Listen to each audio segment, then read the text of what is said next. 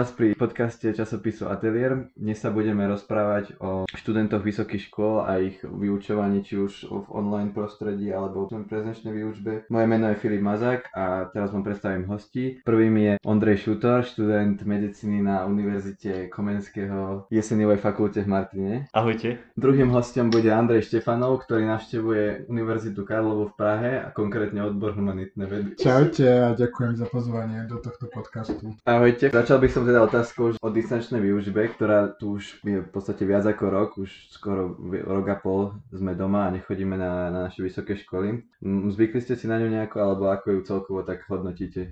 Možno pozitívne, negatívne, čo na to? Andrej, ako je to v Prahe? Tak ja chcem povedať, že pre mňa netrvá rok, pretože ja som minulý semester neabsolvoval nikde, keďže som odišiel z odboru, ktorý som študoval, takže začal som aj v septembri Takže je to pre mňa pomerne čerstvá záležitosť, aj keď už mám jeden semestr za sebou, ale predsa len nie som v tom taký skúsený ako vy. Vlastne, no otázka znie, či sa dá vôbec na takú výučbu zvyknúť. Mm-hmm. Či ju hodnotíte pozitívne, negatívne, alebo čo vám možno priniesla do života? O, pozitívne teda vôbec, aj keď nájdu sa ľudia a typy ľudí, ktorí na tom sa snažia hľadať pozitívne, ale ja nie som tento o typ človeka, ja teda to vidím ako nutné zlo, ktoré musíme vydržať. A teda aj ten môj prístup tak vyzerá, že snažím sa predmety, ktoré som mal mať tento semestr si prekladať na iné, aby som ich zažil nejak plnohodnotnejšie. Mm. A teda snažím sa to proste len nejak prežiť, v skratke.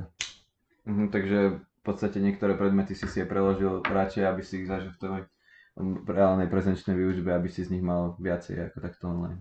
Hej, no ono je to aj to, že ja si pomerne veľa predmetov môžem voliť, že máme to také voľné, čo je možno výhoda teraz v tej distančnej výuke, že viem si upravať svoj rozvrh, ale zas v rámci možností som sa teda snažil predmety, ktoré si myslím, že by boli lepšie, kebyže ich zažijem normálne prezenčne naživo, si odložiť na budúci rok, čo dúfam, že už teda budem mm. v škole. Mm, to je zaujímavé. A nemyslíš si, že potom toho budeš mať veľa? tých predmetov? O, snažil som sa si nahradiť tie predmety nejakými predmetmi, ktoré som si povedal, že, že budem na tej prednáške a vlastne nejak ich absolvujem. Skôr teoretickejšieho charakteru, že sú a mm-hmm. vlastne nebolo to tak, že som ako keby si zrušil predmety a vznikla mi tam nejaká medzera, ale snažil som sa to teda vyplniť tými predmetmi, ktoré mi prišli, že sú adekvátne, alebo teda, že mi viac dajú tou distančnou formou. No a v, a v Martine na tej medicíne je to ako, ako v podstate to vaša škola to nejako zvládla, alebo ako hodnotíš celú túto výučbu? Tak ja som prezenčne išiel iba prvý semester. Toto už Podobne. je tre, tretí semester dištančne a zvyknúť sa na to nedá. Ja už iba čakám, ako Andrej povedal, že kedy toto obdobie skončí. Ale čo je výhoda a v tom by sa mohlo aj pokračovať, tak to sú jednoznačne prednášky, že sú online nahraté a že si ich môžeme viackrát pozrieť aj neskôr a nemusíme tam byť. Aha, že vám ich nahrávajú normálne a potom si ich môžeš pozrieť, keď máš čas. Áno, áno. Hm, tak to u nás napríklad nie, u nás musíme byť teda, záleží aj od predmetu, lebo niektorí to ne, nedovolia, ale niektorí to normálne na našu YouTube, na náš YouTube kanál to nahrajú a si môžeme viackrát pozrieť. Hm, takže záleží, záleží od učiteľa, ne? Že aký je, či má prístup. Áno, áno, od ústavu. Ja môžem tak do toho chcem vstúpiť, že vlastne my máme aj klasicky prezenčnej výuke, nahrávané všetky hodiny. Takže Aha. ak aj niekto, na niektorých fakultách alebo školách toto vnímajú ako pozitívum, tak pre mňa to vôbec je predstavuje pozitívum, lebo u nás na fakulte je to bežná prax, mm. sa mhm. nahrávajú hodiny a sú potom študentom k dispozícii neskôr, ak majú o to záujem. Jasné, a potom nemusíte byť napríklad prítomní na tej hodine, alebo že nemáte nejaké absenčky? No toto, čo som vravel, tak týka sa to prednášok, ktoré nie sú vôbec povinné. Uh-huh. Ale netýka sa to takých seminárov a o, takých, neviem ako to povedať. Praktickejších uh-huh. Čo asi na medicíne si neviem celkom predstaviť, keďže tam je dosť tej ľučby. A čo by som chcel ešte, že tak porovnaní napríklad s Českom, tak zaujímavé, že tam chodili medici do školy celý prvý semester, myslím, a že také zaujímavé, že či sa to nedalo lepšie vymyslieť u nás na Slovensku, že aj tu mohli nejak povoliť výučbu tým medikom, lebo predsa len je to štúdium, ktoré je Ondrej, ty si vlastne druhák a prvé tri roky sú pomerne teoretické, ale aj tak mi to príde, že niektoré, vlastne prišiel si ty o nejaké praktické predmety, mali ste... Skôr sme prišli o semináre a, a laboratórne cvičenia, ktoré boli keby tá teória. Uh, akože tú teóriu do praxe. Áno, teória v praxi, ale že by som to nejako postradal, tak to nemôžem povedať. Mm. Lebo ja poznám takých študentov medicíny, ktorí vlastne prišli o pitvy, že mali distančnú pitvu, čo mi príde celkom absurdné. Mm. No, takže vlastne ty si to... Áno.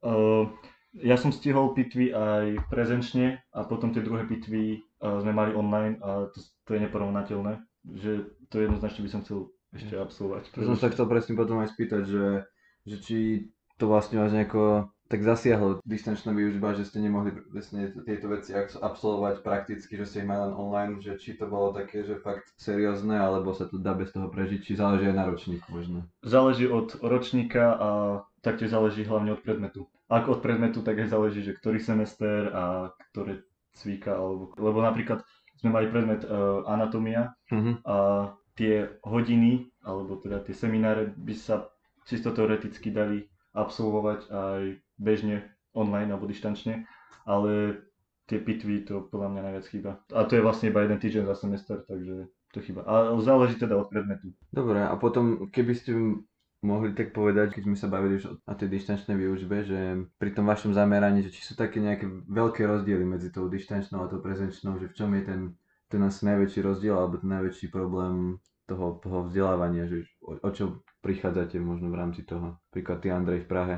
Mm, čo sa týka asi kvality toho, o, tej výučby, tak o, nemyslím si, že prichádzam o nejaké informácie, keďže môj odbor je čisto teoretický, ale keďže máme na našej fakulte takú liberálnejšiu formu štúdia, že tých predmetov je tam naozaj od A po Z, že naozaj široká ponuka, tak ako som už predtým spomínal, tak veľa predmetov ako keby stráca význam. Neviem, ak by som mal, že konkrétnejšie, aby ste si to vedeli predstaviť, tak napríklad som mal mať tento semester predmet, ktorý sa volal, a teraz neviem či presne, ale bolo to niečo v zmysle, že o vedecká a cestovateľská žurnalistika, ktorý vlastne bol založený na práci v teréne, teda spojený s prácou v teréne, ktorý vlastne ako keby stratil význam a bol nahradený niečím typu, že vymyslíte si nejaký projekt a napíšte o tom alebo tak, takže sa to aj ten kúsok také nejakej praktickej výučby, ktorý bol u nás na fakulte prístupný, tak sa preniesol ešte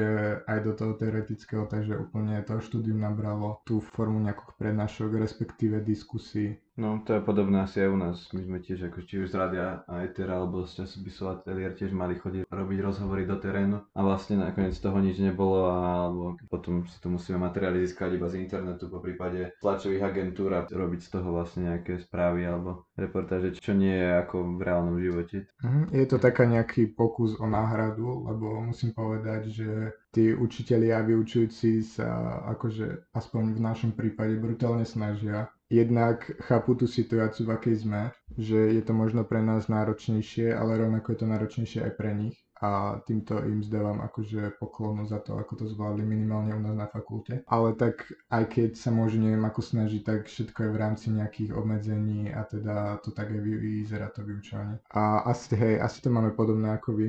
Aj keď si myslím, že vy to máte ešte trochu viac praktické. Že úplne. A chcem ešte povedať, že ja som teda prvák, takže ja hovorím o nejakých mojich domnienkach, že ako to vyučovanie mohlo vyzerať. Lebo ja si to nemám reálne s čím porovnať. Ale tak vieš to porovnať, študoval si aj minulý rok len na inej škole, tak... Áno, ale to bol úplne iný odbor, to bolo úplne opačný koniec.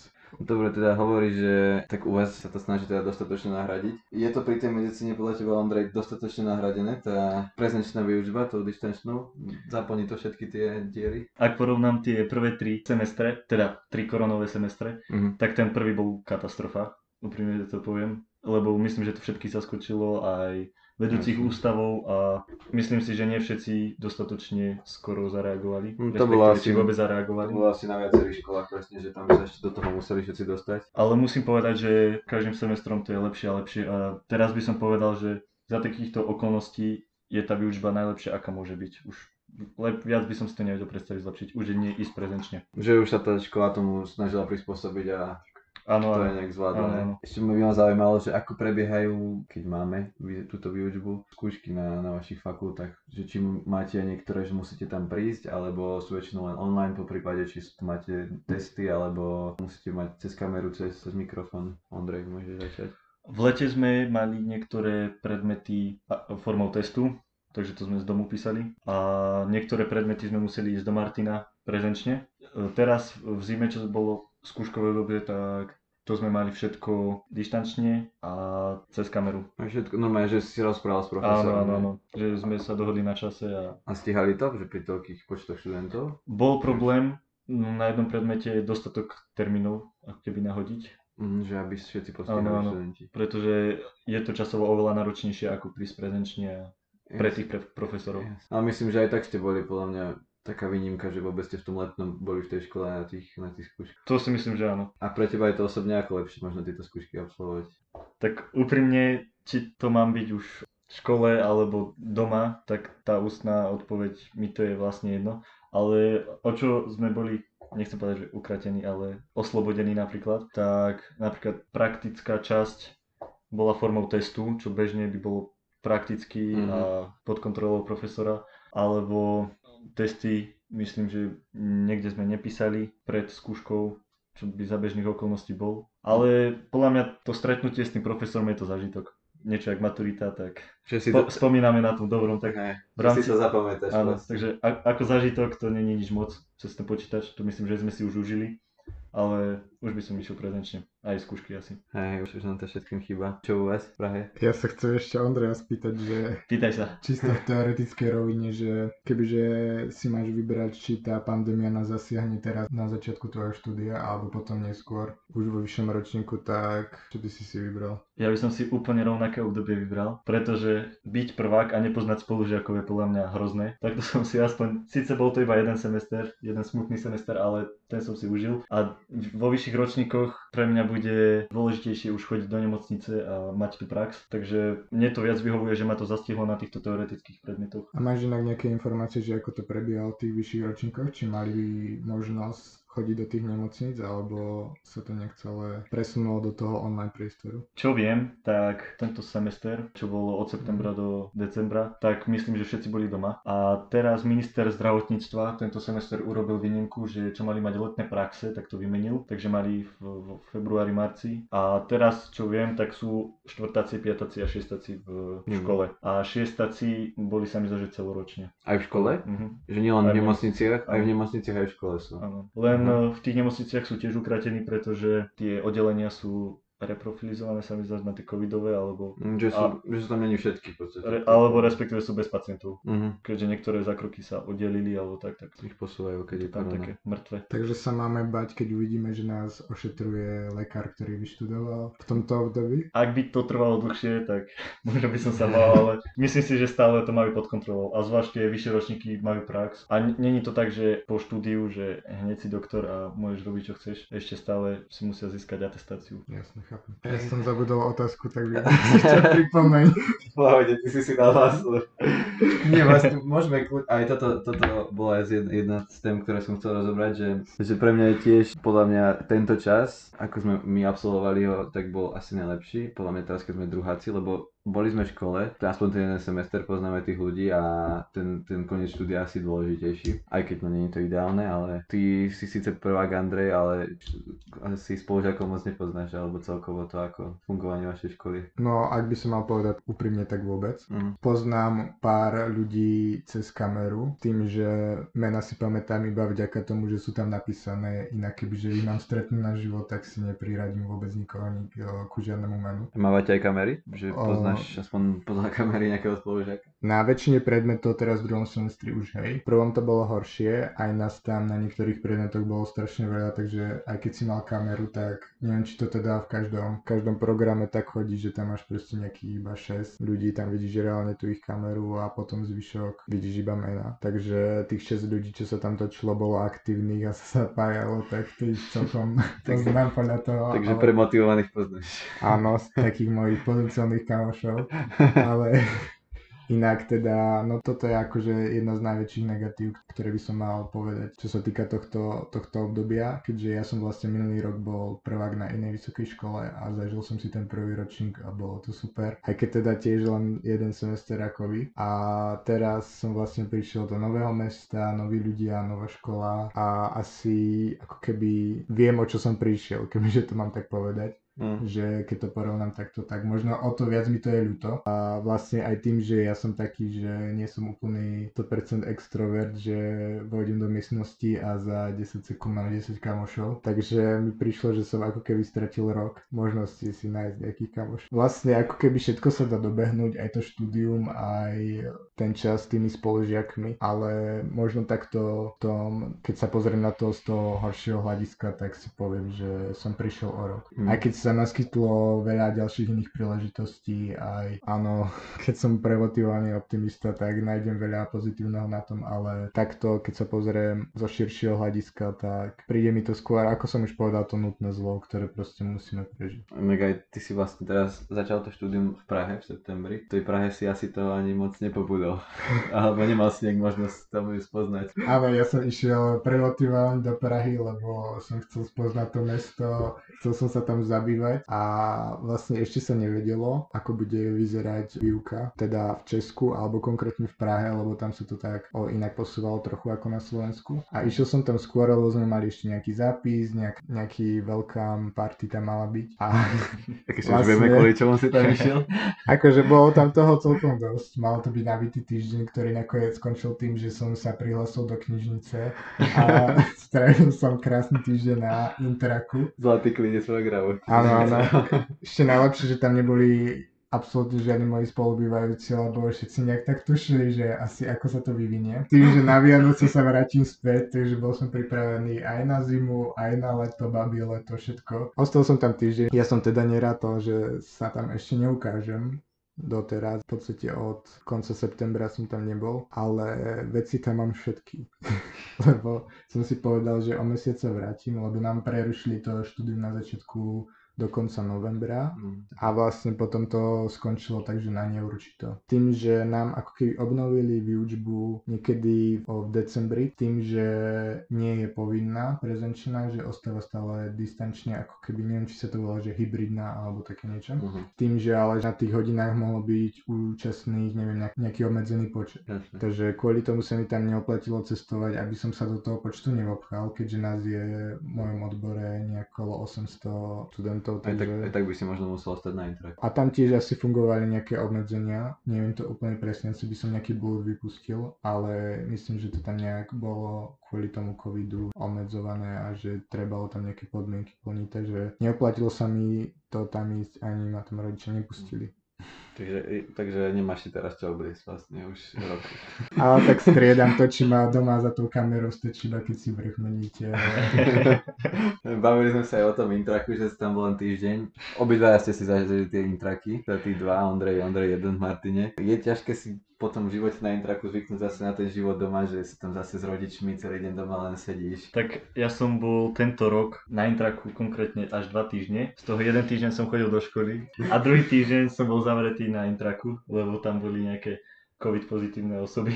Takže ty si mal šťastie, lebo ty si si predlžil povinná intraku vďaka karanténe. Áno, ale kvôli tomu sme vlastne skončili so školou, predčasne. Ty si bol príčinou, hej? Kvôli tomu internátu vlastne máme aj školu zrušené, hej? Áno, áno. Potom nás poslali vlastne domov a odtedy sme doma. No a je to doma, ako dá sa to zvládnuť? Keď to porovnáš s tým intrakom. Tak, doma mi to zo začiatku nevyhovovalo, lebo sme sa stretli všetci súrodenci doma po 100 mhm. rokoch. Ale časom sme si našli taký režim, každý mal vlastnú izbu a neutravovali sme sa ráno, takže to sme si iba zvykli. No ale teraz čím dlhšie, tak to už tracam aj motiváciu do učenia, aj, aj chuť.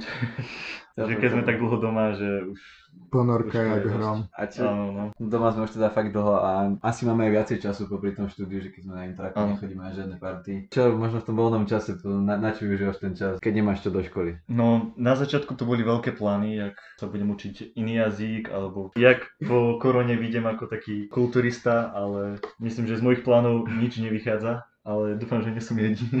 V skutočnosti prokrastinujem a pozerám seriály. Alebo chodím behávať, ale nedávam tomu v poslednom čase veľa. Inak to je moja záľuba. Tak aspoň si rozširuješ prehľad v seriáloch. A áno, áno. A úprimne sa niekedy aj čudujem, že ako som postihal toľko vecí za jeden deň. Školu, potom som nejaké mimoškolské aktivity, po prípade dobrovoľníctvo, po prípade brigáda nejaká. No ale teraz som rád, že ráno vstanem na hodinu a že prežijem ten deň, ako prežijem aj s tými seriálmi. Hej, tá prvá vlna bola taká, že obdobie nových príležitostí, všetci to vnímali ako nejaký reštart, že sa zastaví a budú sa viac venovať sebe, rodine, vzťahom. Ale no teda tá prvá vlna bola taká, že ešte som to vnímal tam nejaké tie pozitíva, že som sa začal učiť hrať na nejaký hudobný nástroj alebo tak že bolo to v podstate také, že vedel som si nejak rozdeliť ten čas, naplánovať a mal som pocit, že ho využívam plnohodnotne. A teraz, keď som tu o pol roka neskôr, tak musím povedať, že vďaka Bohu za leto. Lebo predsa len to leto bolo také prerušenie kebyže to trvá v kuse rok, tak neviem, kde sme. Akože mentálne myslím na tom. A teda to leto bolo super, bol to taký reštart. A potom síce ten návrat do reality bol o to krutejší, ale aj tak si myslím, že neviem, kde by som bol, keby som tam nemal tie no, dva mesiace, mesiac taký, že som naozaj vypol od, od tej korony, od nejakých opatrení. A potom tá druhá vlna, to už bolo čisté zlo, akože peklo strašné, absolútne žiadna motivácia, niečo sa pomimo učiť, čítať nejaké knihy, mal som dosť povinného čítania a už absolútne som nechcel nejaký voľný čas venovať nejak zmysluplne, takže podobne ako Ondrej, to boli hlavne seriály. A vlastne tento stav trvá až doteraz, až teraz vlastne ako keby som našiel taký nový nejaký reštart, som sa znova naštartoval. Ale všetko závisí zase od tých opatrení. Čo bolo? Bolo teda niečo nové, čo si, čo si začal robiť viac? Áno, začal som sa učiť hrať na ukulele. Bolo to na úrovni totálneho amatéra, ale o to viac ma to bavilo. A možno o to menej nejaké moje okolie, ktoré sme boli doma už moc spolu, ale tak nemali sme moc na výber. A ďalšia vec, začal som riešiť sudoku. 8 roky moc nie, to ma úprimne nebaví, ale kryžovky. Takže keď teraz pôjdem najbližšie ku starkým, tak asi ukradnem môjmu starému otcovi nejaký ten kryžovkarský slovník. Viem, že si mal aj takú záľubu, si sa nepochválil, si sa učil a hlavné mesta amerických všetkých štátov. Áno, no nebolo to iba amerických štátov. Bolo to vďaka aplikácii Svetová geografia, s ktorou ma zoznamila moja mladšia sestra, ktorá je na toto strašná hlava a keďže ja som celkom, no nie som súťaživý, ale nemôžem dovoliť, aby moja mladšia sestra bola múdrejšia ako ja. Ja vypracoval sa na totálneho odborníka na hlavné mesta, nie len amerických štátov, ale aj celého sveta. Teda Afrika mi moc nešla, ale nejaké by som dal základy. Aby si ju proste porazil. Hej, to bola začiatočná motivácia, to sa priznávam, ale potom ma to aj začalo baviť. Ale kebyže sa ma teraz na niečo spýtaš, tak už nič neviem.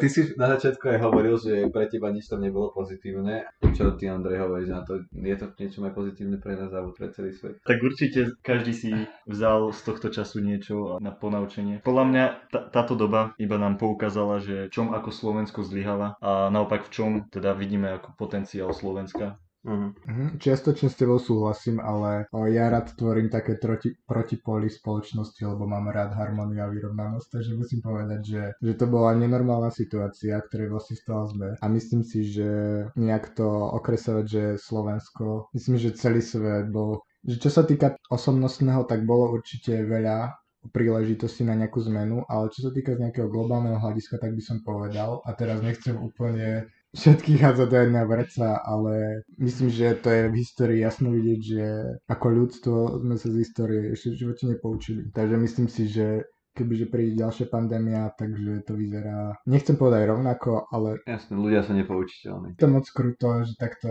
všetkých zaradí, kategorizovať, ale pozitívne je, že z tých takých nejakých osobných životov to bol nejaký priestor na nejaké uvedomenie si veci, ak to mám zobrať z toho širšieho hľadiska nie len zo školy. A možno aj to ukázalo nejakú dôležitosť vzťahov. Ja som si to napríklad všimol, čo som bol doma, že no my kebyže sme na tom rovnako ako na začiatku pandémie, tak my sa zabíjame pobijeme doma, lebo to bolo hrozné. Až uvedomí si, že je dôležité, aké vzťahy má s ľuďmi okolo seba. Aj sa to možno pokúsiš napraviť, alebo Hej. aby to bolo lepšie ako predtým a aby ste to doma zvládli všetci. Už len vo vlastnom záujme a časom ti začnú vyskakovať aj iné pozitíva, že vlastne oplatí sa tomu druhému venovať aj čas, aj pozornosť. Mhm. No a Ešte, ešte, Filip, ty nám prezraj, že čo nové si sa naučil. Akože nič také, myslím si, čo predtým som nevedel alebo nerobil, ale jedine viem, že som napríklad minulý rok, keď sa zrušili v podstate všetky športové aktivity, tak som začal behať. Ma to prinútilo proste niečo so sebou robiť, keď som nemohol napríklad hrať futbal alebo iné veci. Takže to mi vydržalo až tak doteraz, aj keď teraz už nemám toľko času ako ten minulý rok. Ale potom skôr ja som toto obdobie nejak nevnímam, že by ma to úplne nejak obmedzilo, práve, že ja som si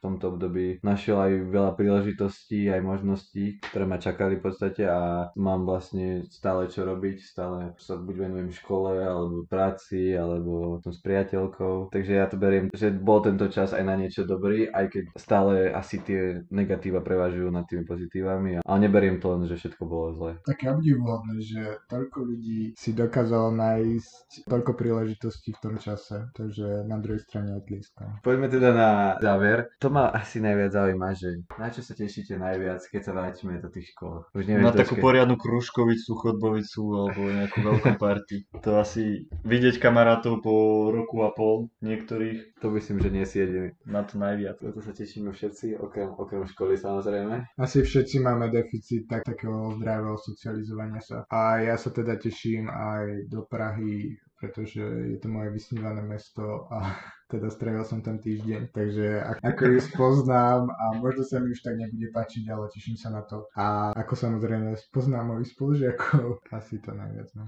Akože je to, hádam, už za dverami ten príchod, aj keď asi to bude až v septembri, ale dúfam Mhm. všetci, že už naozaj. Mm, myslím si, že v septembri príde tretia vlna, takže dúfam, že to bude ešte skôr, že už sa dostaneme do školy. Neviem. Myslíš si, že príde tretia vlna, že zase nepôjdeme a do školy, alebo tak? O tretia vlna príde isto. akože to sa vie isto, ale že otázka je kedy a v akej intenzite a zároveň, že ako sa to bude riešiť, že či sa kompetentní ľudia nejak poučili z tejto situácie, ktorá bola, alebo akože nechcem hodnotiť, ale iba vravím, že vlastne ten obraz tých opatrení sa menil v podstate celý rok.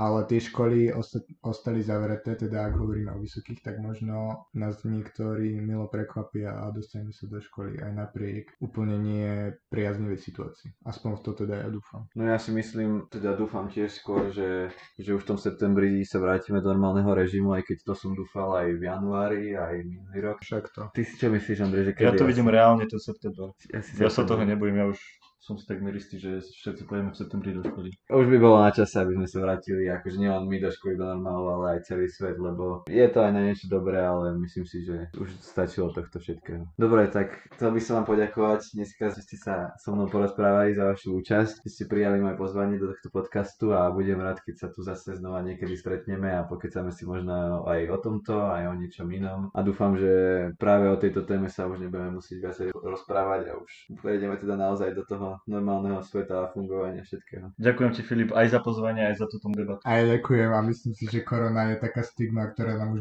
zostane do konca života, takže nemyslím si, že v nejakom ďalšom rozhovore ju nespomenieme, ale teším sa Dobre, učím sa aj ja a teším sa na vás na budúci.